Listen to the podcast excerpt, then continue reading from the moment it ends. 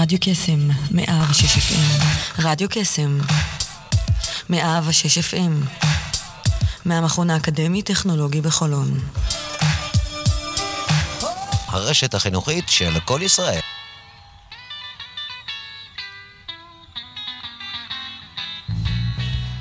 יוצרים תוצאות עם שרון אייזן, בכל יום ראשון תשע עד עשר בבוקר, רק ברדיו קסם מאה ושש אף אם, הרשת החינוכית של כל ישראל.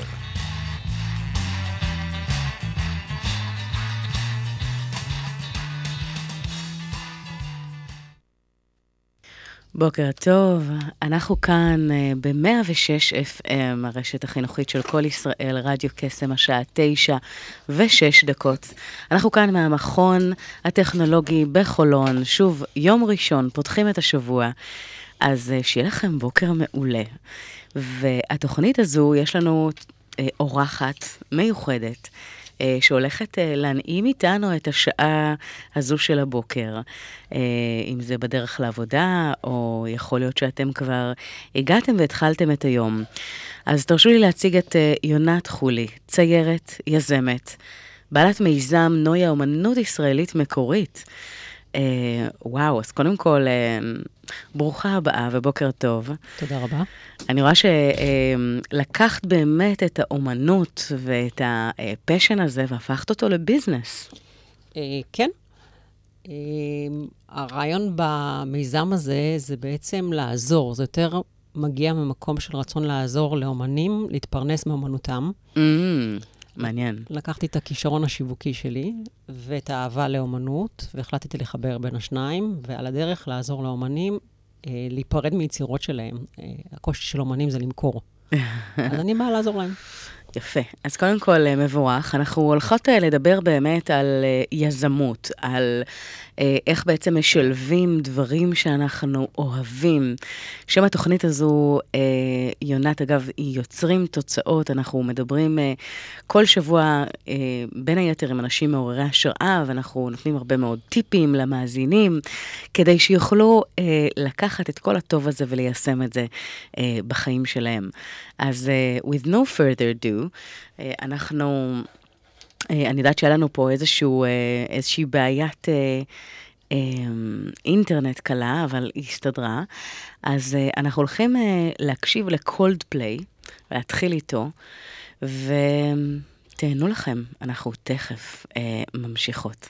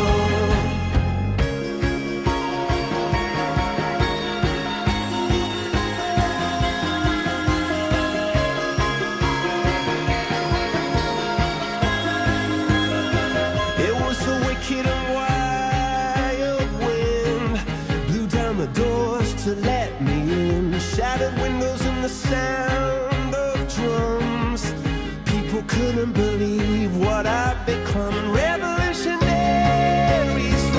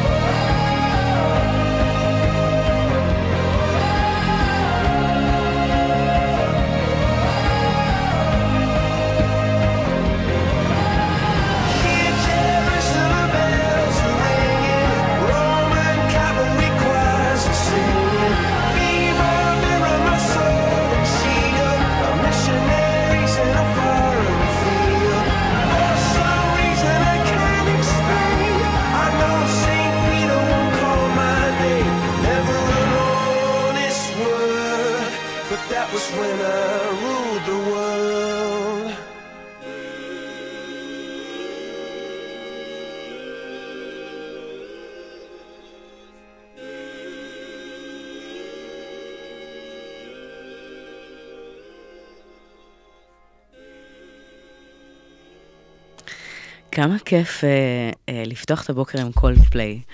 את רואה בכל... Uh, מדהים לראות שבכל, את יודעת, uh, uh, תקלה כזו או אחרת, אז תמיד יש את הקטע הטוב. Uh, כי ה-Coldplay הזה, במקרה אני ככה רואה אותו בזווית העין, uh, uh, ולא יכולתי שלי, להישאר אדישה. Yeah. אז uh, אנחנו נראה אם אנחנו נוכל לנווט את המוזיקה, או שאנחנו פשוט ננצח עם הקיים. Uh, אז תוך כדי תנועה. אז בואי, בואי תספרי לי ככה, איך, איך באמת uh, הכל התחיל? כי את יודעת, אני... אני מרצה לא מעט, ואני מדברת המון על החשיבות הזו של להתחבר בעשייה יומיומית למשהו שאנחנו אוהבים. כמה זה משמעותי, והרבה מדי אנשים לצערנו קמים, את יודעת, בבוקר, עומדים בפקקים לעבודה שהם מאוד לא אוהבים, מתישים את עצמם לדעת, חוזרים חזרה הביתה, יום רודף יום, השגרה, מה שנקרא, מחלה את החלק הארי של הזמן, ולפני שמספיקים להגיד ג'ק רובינסון, את יודעת, חיים עוברים הרי מאוד מאוד מהר. אבל מצד שני, יש המון המון אנשים שיבואו ויגידו לך, יונת, תשמעי, מפחיד. הרי, את יודעת, בכל, אה, אה, סתם לדוגמה, בעבודה כזו או אחרת, אז יש איזושהי, אני קוראת לזה אשליה של ביטחון כזה, של המשכורת שנכנסת בכל חודש וכו' וכו'. איך בעצם מקבלים את התעוזה הזו לצאת לדרך לא מוכרת, לדרך חדשה, שהולכת בעקבות הלב, אה, ולעשות את מה שאוהבים? צריך אומץ. צריך הרבה אומץ. אה, צריך גם ביטחון. גם ביכולות, גם סוג של ביטחון כלכלי.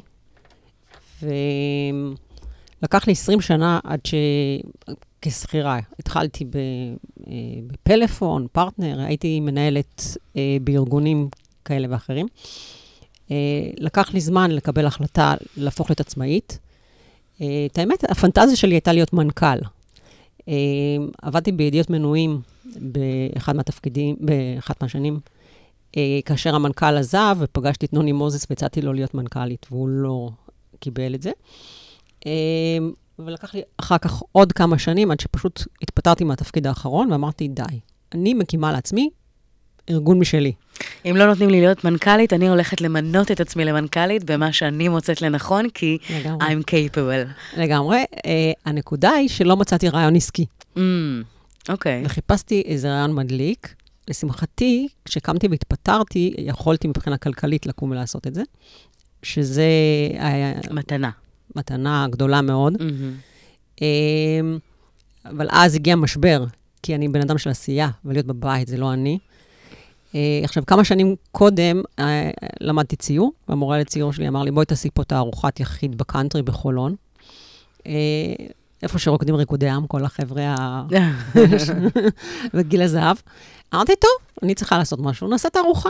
אז uh, תקתקתי את הארוחה, ונורא התלהבתי. אנשים גם קנו ו- והתלהבו. אמרתי, טוב, נקים עסק חדש, נקרא יונת ארט.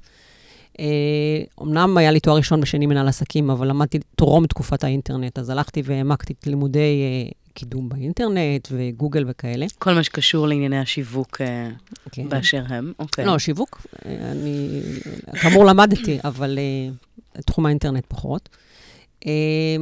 ואז גיליתי שלמכור אומנות בארץ, זה אומנות בפני עצמה. זה לא למכור סלולר, ולא למכור עיתונים, ולא למכור בריאות, עבדתי גם ביחילוב בשיווק, שזה באמת משהו אחר. למכור אומנות, בטח אומנות מקורית, זה אתגר מטורף, וה... בטח בארץ. בארץ. באירופה, לפי דעתי יותר קל, כי התרבות שונה. Uh, בארץ היום יש פתרונות אחרים שאנשים uh, שמים על הקירות, החל מהדפסים, דרך כל מיני אביזרים למיניהם, שאחלה, זה סוג של פתרון. האומנות המקורית נדפסת מאוד יקרה, mm.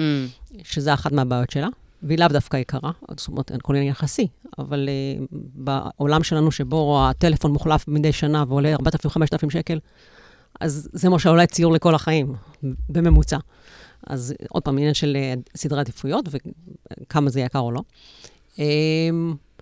בקיצר, הקמתי מיזם שהמטרה שלו זה, אחרי שהגעתי למסקנה שמלא אני אומנית בסדר, אבל אני רוצה לעזור לאומנים מעולים. המיזם בעצם מוצא פתרון ליצירות אומנות, מוצא קירות, ככה אני קוראת לזה. ואני מנגישה אומנות לעסקים. תשמעי, אני חייבת להגיד לך משהו, אני, אני שומעת אותך מדברת, אני רואה את הניצוץ בעיניים, אי אפשר לפספס. ואהבתי את המשפט שאמרת, פלאפון מחליפים כל שנתיים בממוצע, ארבעת אלפים עד חמשת אלפים שקל, אז הנה כאן יש לכם ציור לכל החיים. השיווק והדרך שבה את מנגישה את הדברים תבועה בך, אבל יחד עם זאת אי אפשר להתעלם מהעובדה שהלכת באמת על המסלול הפחות חרוש, הפחות, בואי נקרא לזה, זה, זה לא בהארדקור, הבחירה הזו ללכת באמת לאומנות מקורית בארץ, ולהנגיש אותה ולמצוא קירות ליצירות, כמו שאת אומרת, זה לא, זה לא משהו שהוא בעצם נקרא לזה, אפשר לראות אותו כל שני וחמישי, זה מאוד ייחודי, זה מאוד שונה, זה אחר בנוף, ויש בזה יתרון ויש בזה חיסרון, זאת אומרת, אני מניחה שלמצוא את הקהל ולבנות את ה... את הצורך, אה, בוודאי לא היה פשוט. עדיין לא פשוט. כן. מאחר ותקציבי השיווק של המיזם הוא לא אה, תקציבים מאוד גדולים, שאני יכולה עכשיו לפרסם על קירות ו- וברדיו. הנה את ברדיו. הנה אני ברדיו. אה, אני מקווה שיש לנו אה, לקוחות ש- פוטנציאלים שמאזינים לתוכנית. אה, אני עוד לא הסברתי בדיוק מה המיזם. המיזם הוא השכרת אומנות לעסקים. אה, זאת אומרת שכמו שמזכירים משרד ומשלמים עליו מדי חודש. יפה. אז, אז למה לא לזכור יצירת אומנות לקירות? כאשר הרעיון המקורי זה, אם יזכרו ו- ו- ונורא יתאהבו, הם גם יקנו בסופו של דבר. אז חלקם באמת קונים, וחלקם נהנים מהקטע של לזכור יצירת אומנות ולהחליף מדי שנה, שזה בכלל שוס. וואו, אז איך בעצם אה, אה, מתמחרים דבר כזה? Oh. איך, איך ניגשים למשהו שהוא למעשה בטולי? אני, לדוגמה, לא שמעתי על, על מיזם שכזה בארץ לפחות, אני מניחה ש... אה... אז אה, כשהמצאתי את המיזם הזה, כי ראיתי שקשה למכור, אה, גיליתי שבארץ היו ניסיונות, היה בעבר אפילו ספרייה בבית אריאלה אה, של השכרת ליטוגרפיות, והיו כל מיני ניסיונות, עדיין יש כל מיני כאלה שמזכירים, אבל... יש גלריה שמזכירה, במחיר שאני מזכירה לשנה, הם מזכירים לחודש או לשבוע, זאת אומרת, הם מזכירים רק אומנים מפורסמים. Mm-hmm. בחול זה יותר מפותח, במחירים באמת יותר... כשאני אומרת חול, אני בדרך כלל מדברת על אירופה. כן.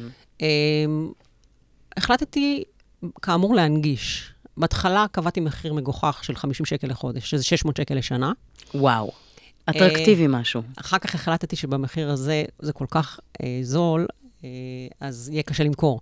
אז עליתי ל-שמונה מאות שקל. אז היום, ב-שמונה מאות שקל, שזה מחיר שעת עורך דין, הייתה לי איזו עורך דין שהייתי אצלה לפני שבועיים. היא אמרת לי, יו, שמונה מאות שקל, זה המון כסף. אמרתי לה, זה שעה שלך. היא אמרת לי, נכון. אז במחיר שעת עורך דין, זה המחיר. למה אני אומרת שעת עורך דין? כי רוב הלקוחות שלי עורכי דין. כי מי שמחפש יצירות למשרד, זה כאלה שמחפשים את המכובדות. Mm. זה סוג של סטייטמנט, אני מחפש את הנראות, אני אשקיע כסף בעיצוב פנים. Uh, היום למשל, אני הולכת לאיזו אדריכלית, לוקחת אותי למשרד עורכי דין, שעושה שיפוץ של שלוש קומות, היא אומרת לי, אני אצטרך, זה עשרים שלושים, אמרתי, אני יכולה גם מחר להביא לך מאה. אני מאגדת היום מאה אומנים עם אלף וחמש מאות יצירות, זמינות כולן, uh, רק תגידו, אנחנו מביאים אותם. אז uh, אנחנו מזכירים אומנות, במחירים, דרך אגב, שבין שש מאות עד שמונה מאות, כי אם הם יקחו עשרים יצירות, אז יעלה להם רק שש מאות שקל ליצירה לשנה, שזו הוצאה מוכרת, דרך אגב. ואני מאמינה שבאמת, א', זה נותן פתרון לאומנים, כי אומנים יצירתיים, יש להם בת מקום. לגמרי. אז זה מפנה למקום הסטודיו. זה גם הכרה.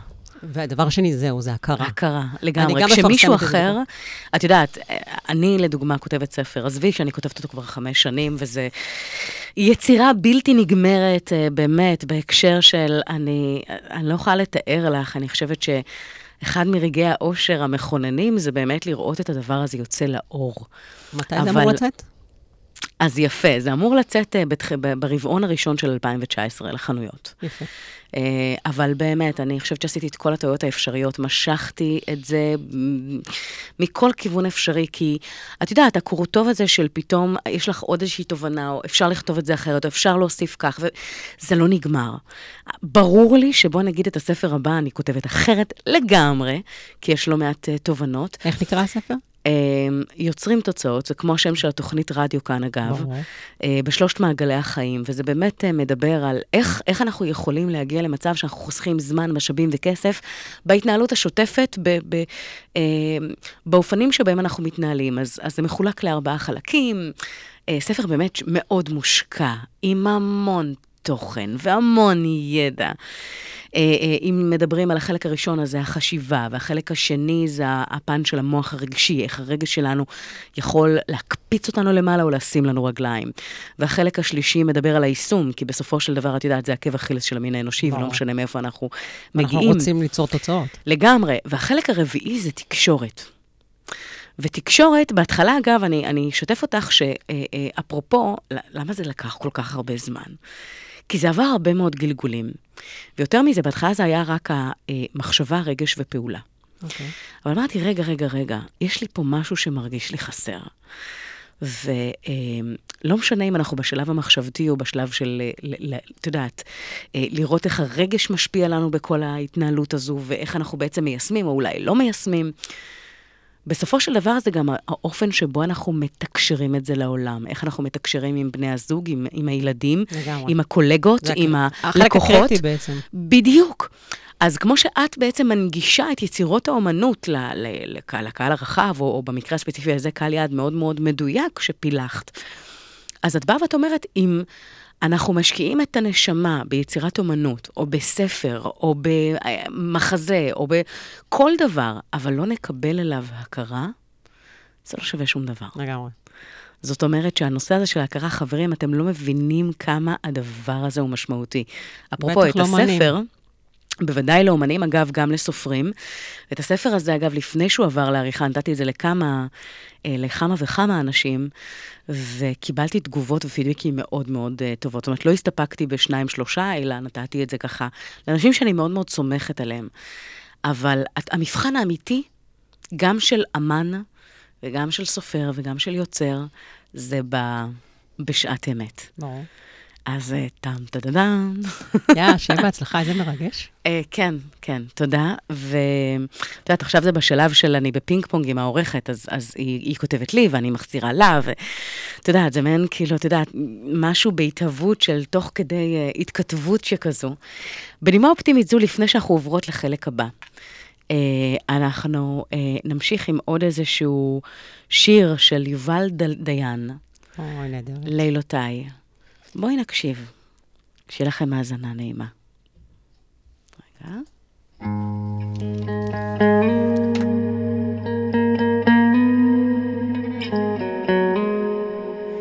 שוב התחלת ואמרת, תנו לה זמן, תנו לה זמן, כשעצוב לי אז בורחת, אל הים, אל הים. לא מבינה הכל, אבל כבר מקבלת. המוזיקה שמתנגנת מציפה, מציפה, וכשהופעה נגמרת, קח אותי ואותך, לא מבינה הכל, אבל לאט לומדת, כמו רואה את עדר שתיקותיך, מנשקת כל חדיך, מיותר לומר הלכתי, מאוחר לומר נשארתי, יהלום לטבעת של כשאותך נחשת את האור ללילותיי, לילותיי, לילותיי, לילותיי. היבובים של עיר בחושך, תני לי זמן, תני לי זמן, כל הנשמות האות בדרך, עם הקל, עם הקל, מילים נכתבות בחול, תראה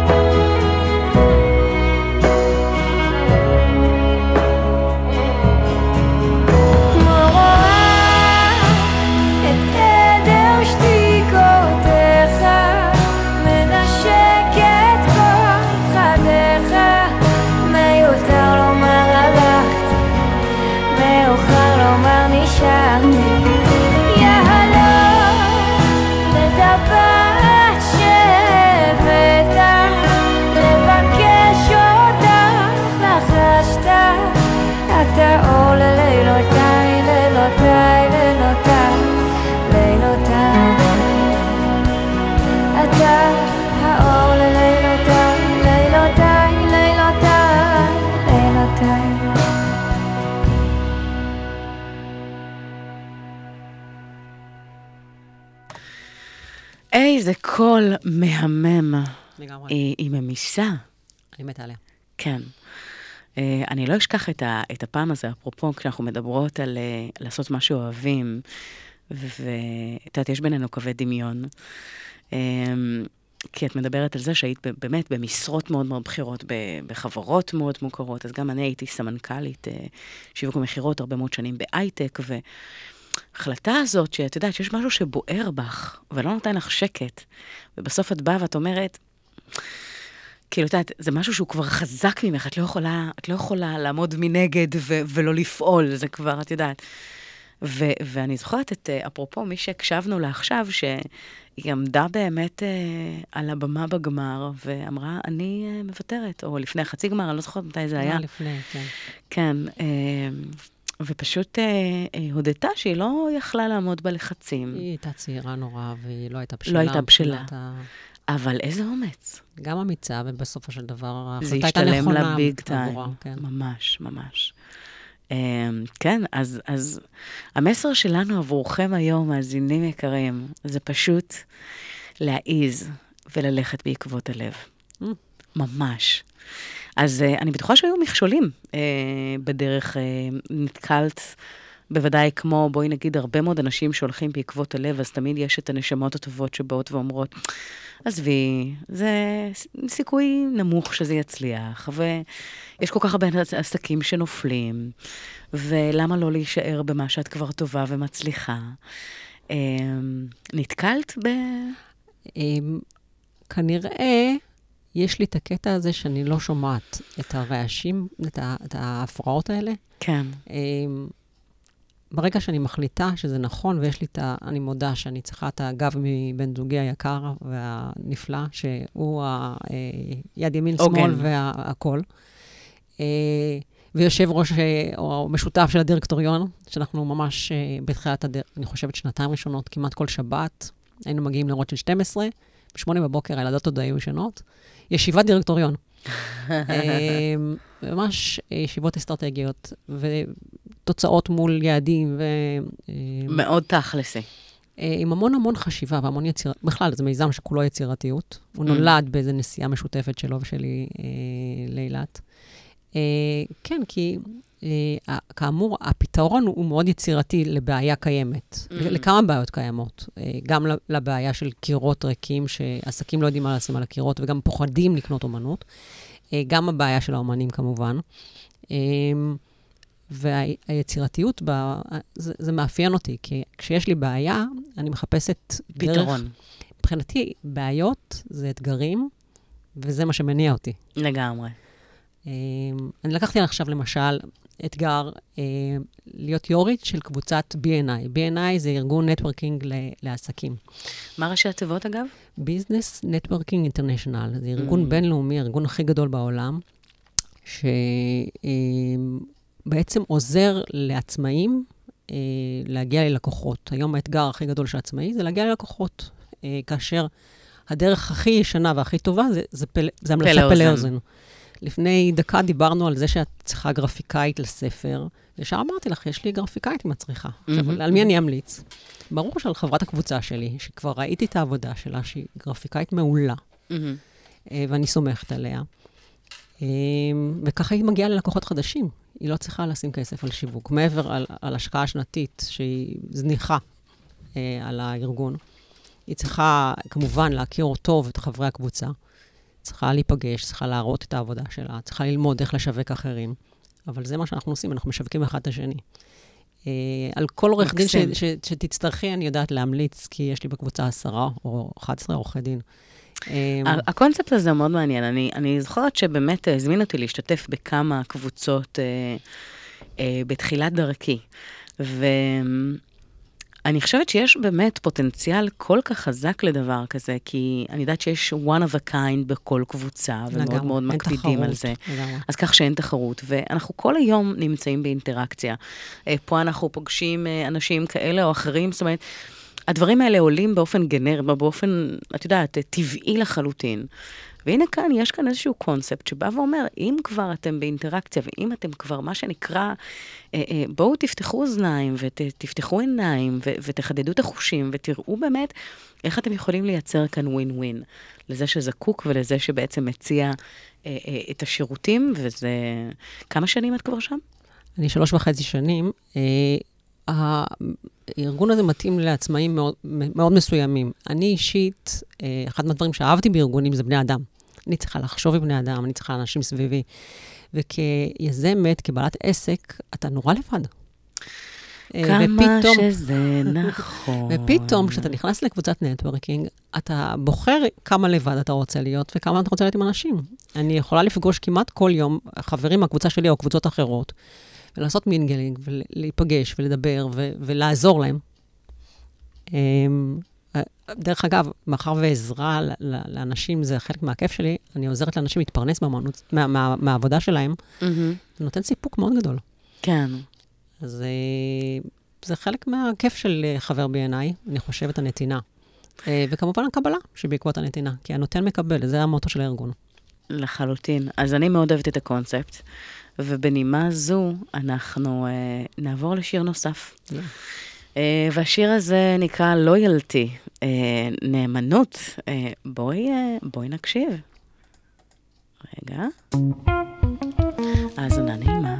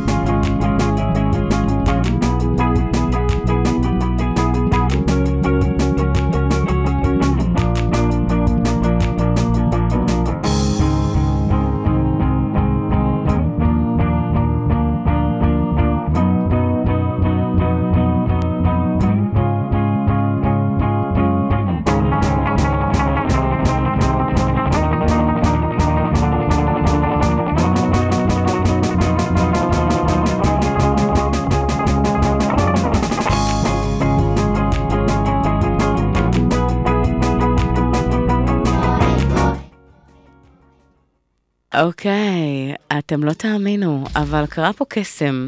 תוך כדי שאתם מקשיבים ל... ל... המנגינה הזאת נקראת לויאלטי, לא יודעת למה, אבל לא יודעת מה איתכם, אני לא שמעתי אותה לפני. ותוך כדי נכנסים לפה אנשים ומנסים לסדר את האינטרנט, והם הצליחו. כן, אז אנחנו נוכל עכשיו לבחור את מה שאנחנו אוהבות.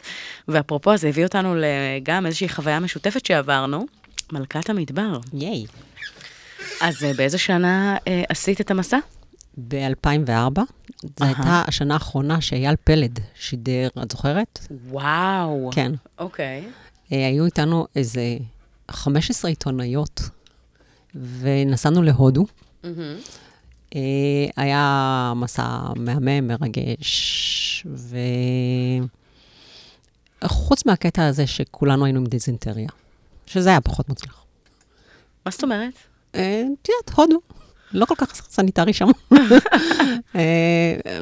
לא כיף, כן, בטיול, לא כיף בכלל, כן, אבל איך צלחתם את זה? צולחים. צולחים. תיאת, מה שלא הורג מחשל. כן, כן. סיגל הייתה אז? סיגל, כן, כן, כן. ונסענו להודו, זה היה שנה אחרי תאילנד, ותאילנד נהרגה שם מישהי, לא היה נעים. אז הם היו מאוד זהירים, ונסענו על דיונות, ולא היה סכנה אמיתית בנהיגה, למעט הנהיגה על כבישים בהודו, שדרך אגב נוסעים הפוך, כמו באנגליה, שנורא מסוכן לנסוע על הכבישים בהודו, כי ההודים נוהגים ממש כמו משוגעים, אבל חוויה. כן. אז אני הייתי בסין, ב-אלפיים ועשר, וזה היה עם צופית גרנט ורונה רמון, זיכרונה לברכה.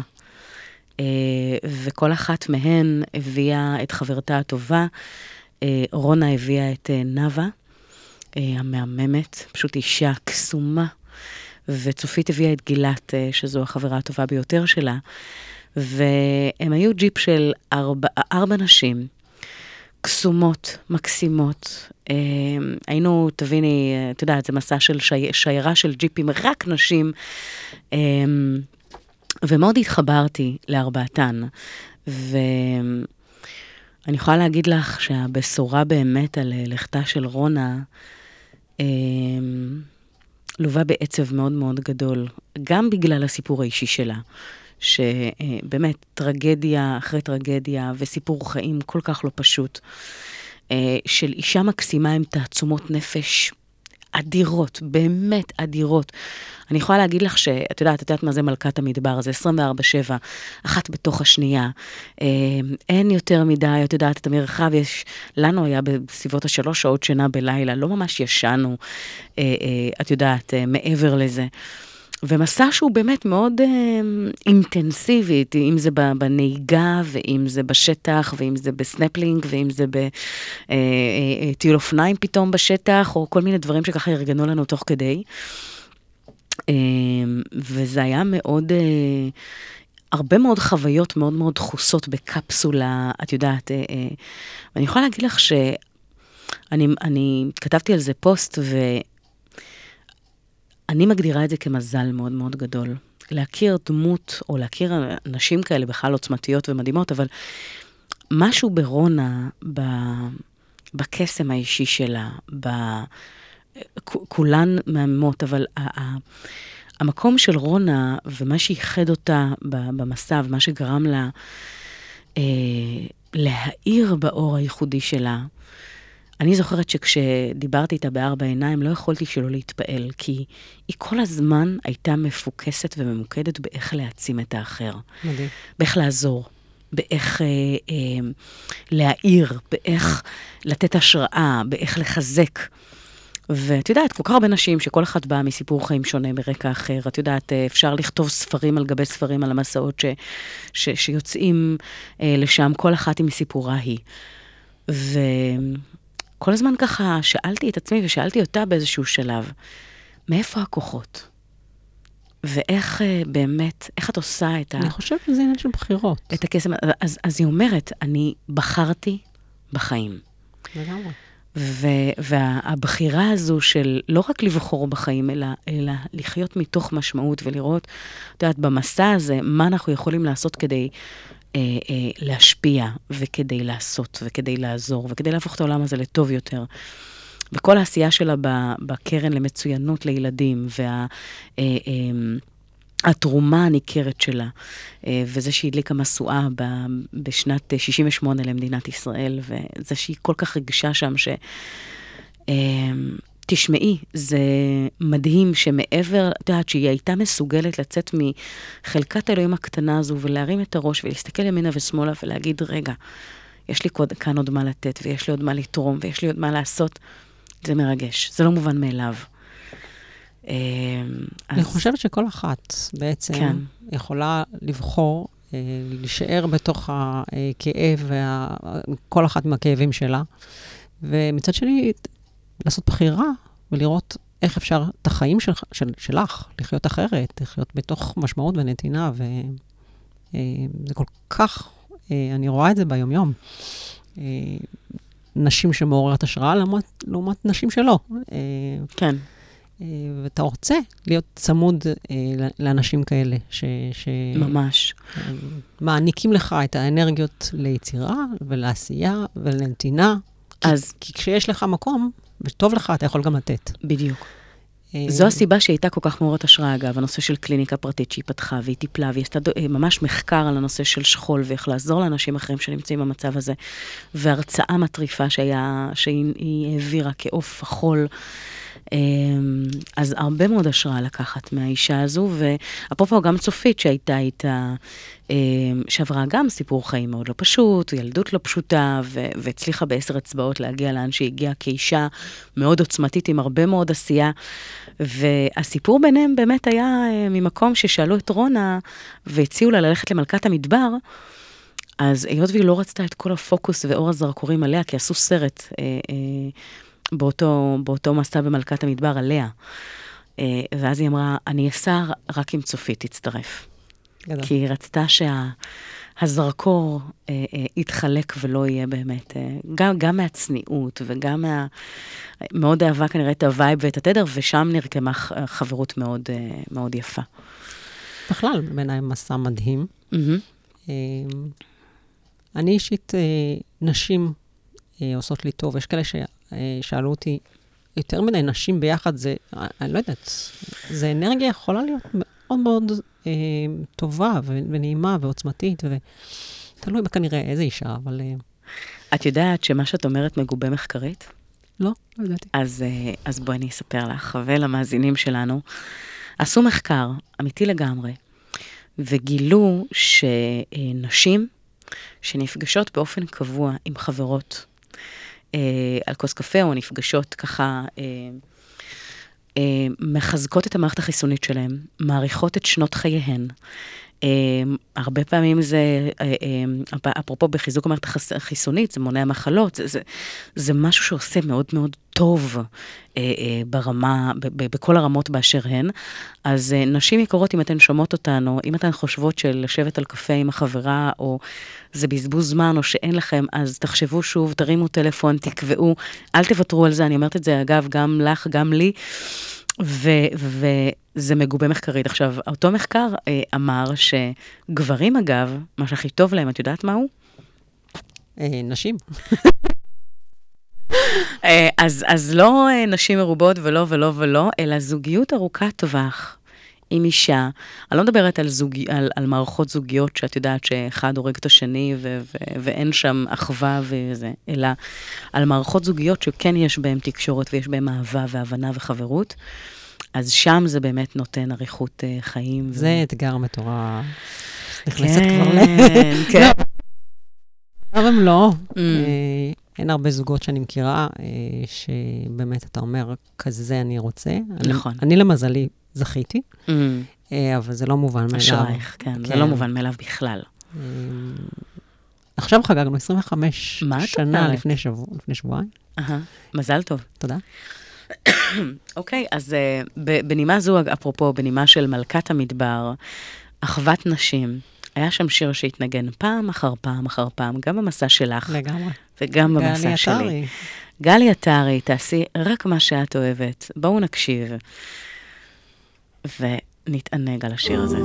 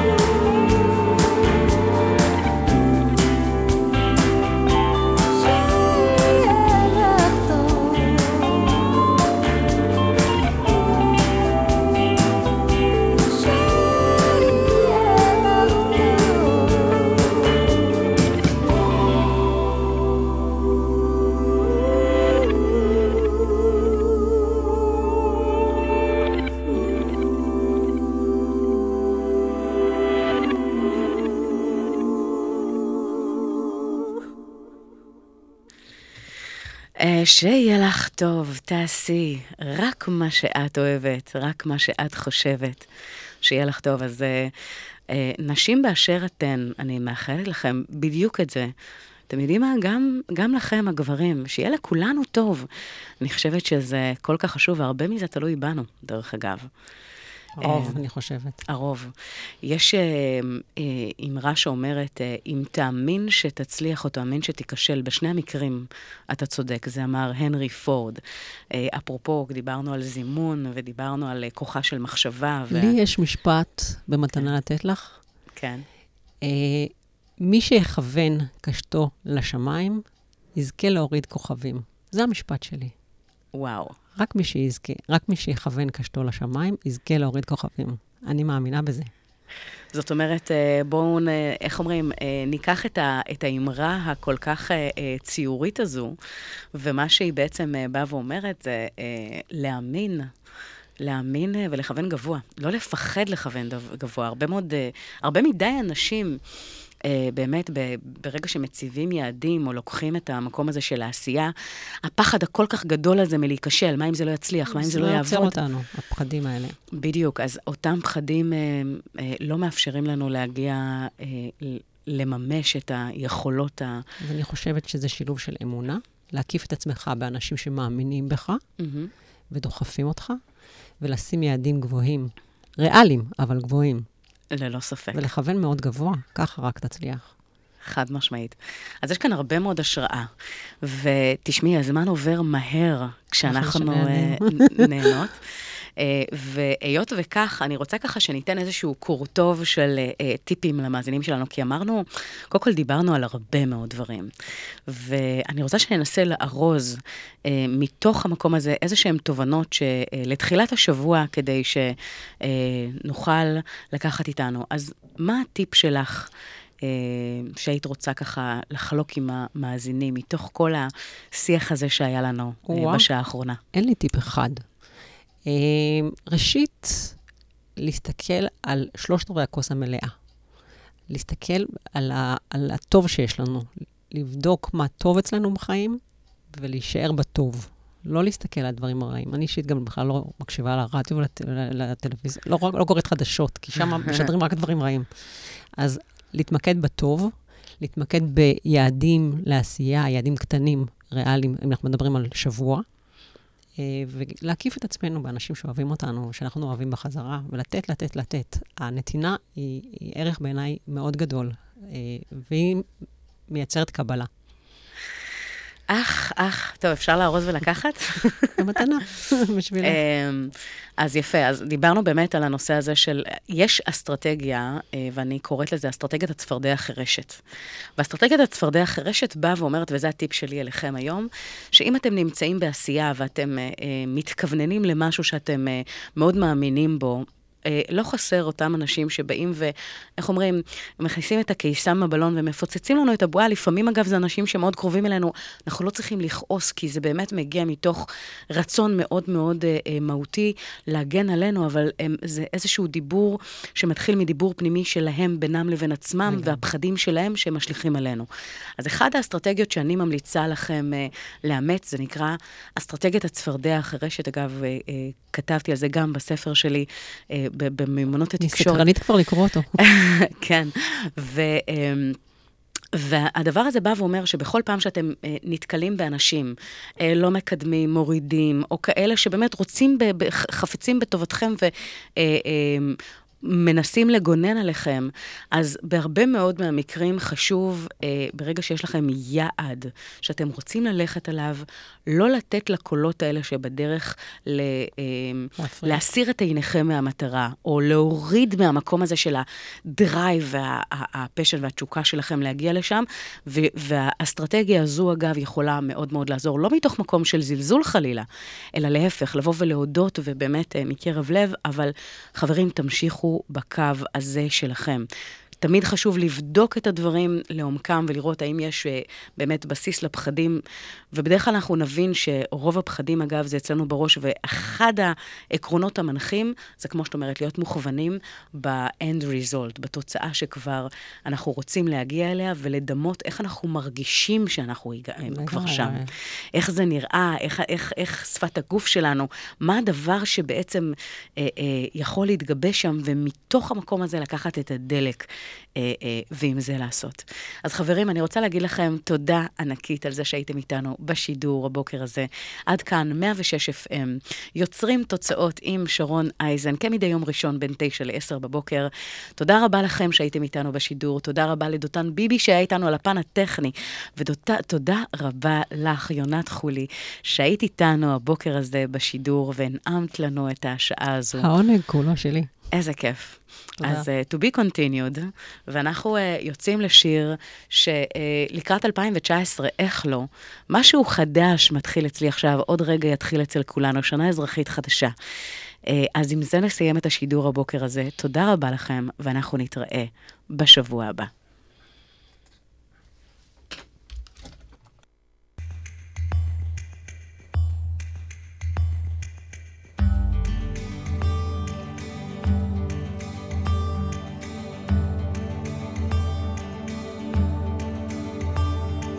מה שהוא מתחיל, מתגלגל ברחובות, מה שהוא אחר, יורד במדרגות, מה שהוא קורא, תופס לו בזנב, מה שהוא חדש, מתחיל אצלי עכשיו. מי שהוא מוכר, עומד ומסתכל, אמצע הרחוב, ומי שהוא אוכל, כמה רעשים הופכים כבר למקצר, מה שהוא חדש מתחיל אצלי עכשיו. דברים קוראים תמיד בזמן נכון, באים הולכים בני המון, את עיניי תראי ומה גם יקרי בי, ניסים קוראים הכל עוד אין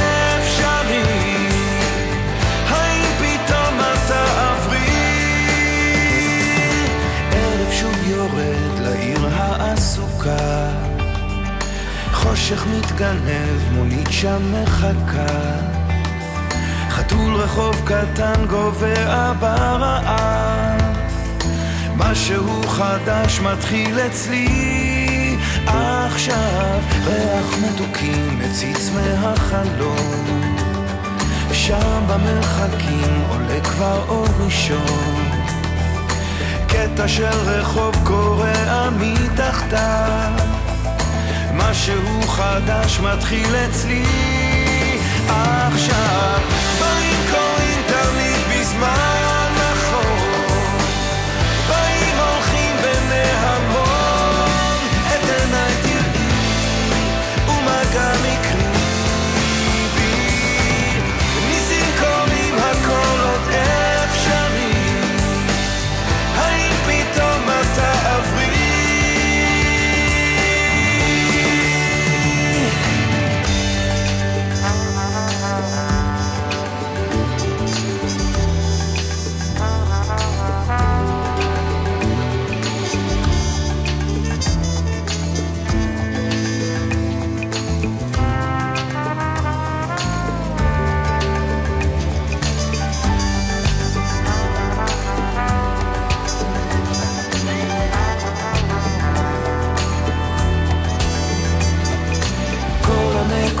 כבר מתחברות לקו משהו חדש מתחיל אצלי